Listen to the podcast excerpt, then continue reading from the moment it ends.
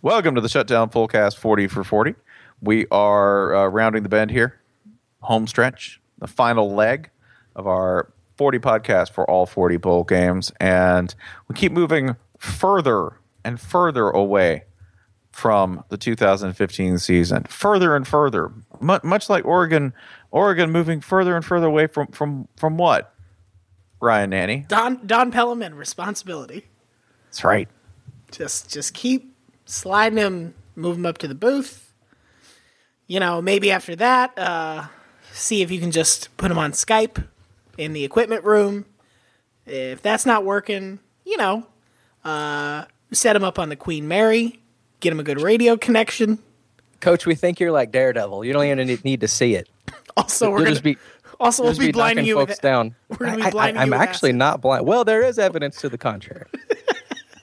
Yeah, I mean, Oregon, if you just want to look at one thing to start this game, the Alamo Bowl, of course, that they're going to be playing versus Texas Christian University, otherwise known as TCU. If you just want to look at something for Oregon, I'm about to list some peers for Oregon defensively in the category of scoring defense. Not the most refined stat, but certainly a damning one. Probably, I'm going to guess Golden State Warriors. Yep. Golden State Warriors. Actually, let's look that up. Jesus. Have the Warriors allowed fewer points in a game this year than Oregon has given up? I'll look. No. I've got this. Got it. Okay. I've got this because we're going to go ahead and look and see how many NBA teams this season have allowed fewer points than Oregon. Okay, well, you can't really prorate it. We'll just go by rank. Okay. How's that? Yeah. By total rank. Actually, it's a blowout. There's really only a couple of NBA teams that allowed fewer points. It's absolutely ridiculous. But so give me one of those teams. No, they're in 114th place. Yeah. 114th nationally. These are the teams that are just better than them. Monroe, Louisiana Monroe, Purdue, Tulane, Charlotte, Arizona, Rice, Ball State, ODU, Hawaii, and Rutgers. One of those teams, its coach just left to be the special teams coach at Maryland. Yeah. That happened. They are also barely ahead of Oregon State, who they played in the last game of the season. They're ahead of them by 3 points total, which means that they needed to beat Oregon State to stay ahead of them, to leap ahead of them. To take home the state scoring defense crown. Yeah. I mean, came down to the wire. This is our way of saying that Oregon has maybe one of the worst defenses, like in their history, at least in their like post Renaissance history, right? Certainly in their Nike history. I mean, there've been some bad Oregon teams. Yeah. Kids, you kids out there might not believe that, but yeah, some of y'all don't know about Rich Brooks. We've seen Oregon. Some shit. Yeah, they've seen some stuff, and this is as bad as stuff as they have seen in a long time. I mean, just the points allowed, not even counting the 62 they let up to Utah. Oh, remember that? Remember this team lost 62-20 to Utah at home. Utah is one of them. There are three other teams that rushed for at least 6 yards a carry on Oregon. And when I say at least six, I don't mean some they only ran the ball 12 times and they broke a big one. All of these teams ran the ball at least 30 times. Stanford. Stanford, no. Stanford, oh, my God. Stanford only 4.3 yards per carry. So Stanford's just we'll just pass to the one and then we'll run it in. Oregon State ran for 6. Washington ran for 6. Arizona State ran for 6.25. Oh, my God. Now, Oregon beat all of those teams, but they gave up 55 points to Arizona State. They gave up 42 points to Oregon State. This was, I mean, whew.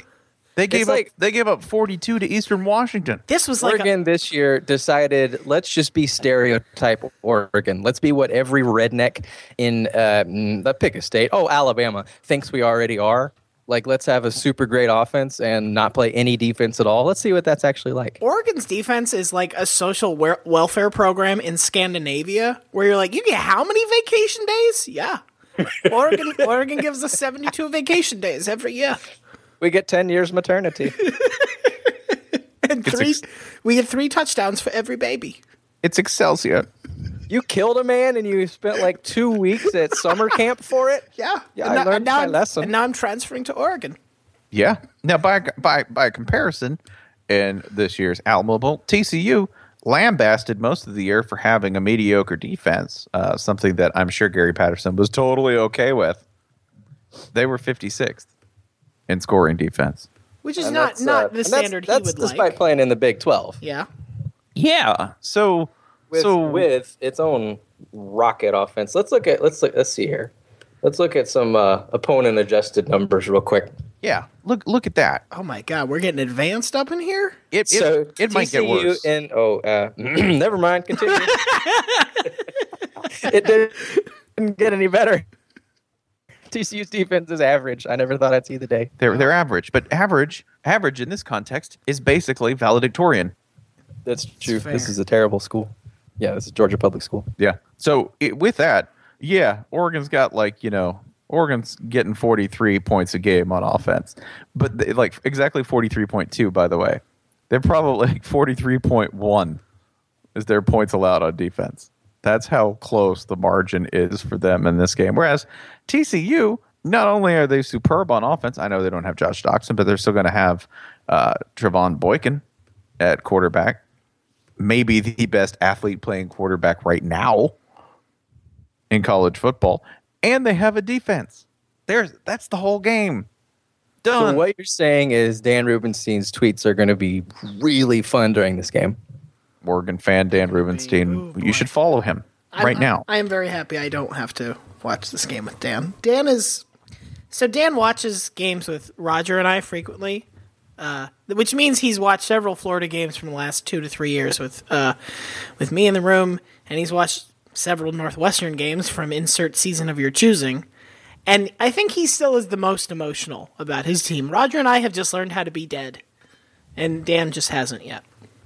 No, it's like every loss is the first one. And in this case, this season, he got to have that first loss several times. Because the experience just kept revealing itself. Yeah. Just got to feel that over and over again as Utah pounded them at home. That was an ass whooping. That was bad. It was like coaches always talk about we beat them in all 3 phases or whatever. That was the epitome of that because every single one of Utah's units just hammered Oregon individually.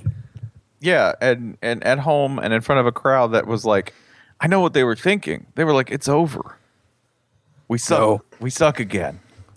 We're bad. And they did. And then they had this nice little run through the end of the season where which did coincide with Vernon Adams is healthy.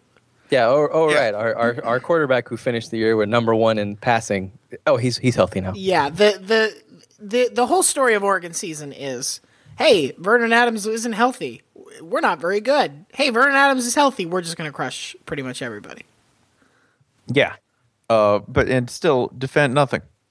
Defend absolutely nothing. Well, yeah, that's what you're gonna watch this whole time. That and Gary Patterson hiking in his pants because they don't fit right, and probably itching at the stump where his wooden leg starts, and sweating indoors. Sweating indoors, you think no matter can't what. Sweat indoors. He just wants to kill Sonic the Hedgehog so badly. Oh, and that fucking tails. I want you to look for this though. Okay, Wednesday, December 30th. You know what we get? Oh yeah, that's right. Sea World San Antonio Media Day. That's right. 3 students in wetsuits from Oregon and TCU will participate in a land and water interaction with sea lions, while a second set of players will ride the steel eel roller coaster with a camera mounted on the front car. Phil Knight's going to slip $10,000 to an orca so he can play defensive lion at Oregon. Take that, bud. Suit him up. One of them is going to be, he's going to pay another one to bite Gary Patterson's leg. And that's how we'll all discover that he's got a wooden leg. Secretly. The secret's been held too long. I like the pacing of this whole bowl day. We go from Penn State, Georgia, which is just like watching 2 old men stare at each other, to Arkansas, Kansas State, which is watching a large man beat up an old man, to this 4 hours of crack fuel. Penn State, Georgia actually, to me, feels more like filling up a pool with a hose. How long is it going to take? It takes as long as it takes. Don't watch it. Hours. It's not going to go faster if you watch it. It might overflow. It won't. No, it won't. I promise you it won't overflow. No, brought to you by Taxslayer. Isn't this going to cost a lot of money? Yes, but we do it anyway. As opposed to Oregon TCU, which is going to be like cooking bread on the griddle on a stove. You're like, it's brown, it's on fire. Oh, God, the kitchen.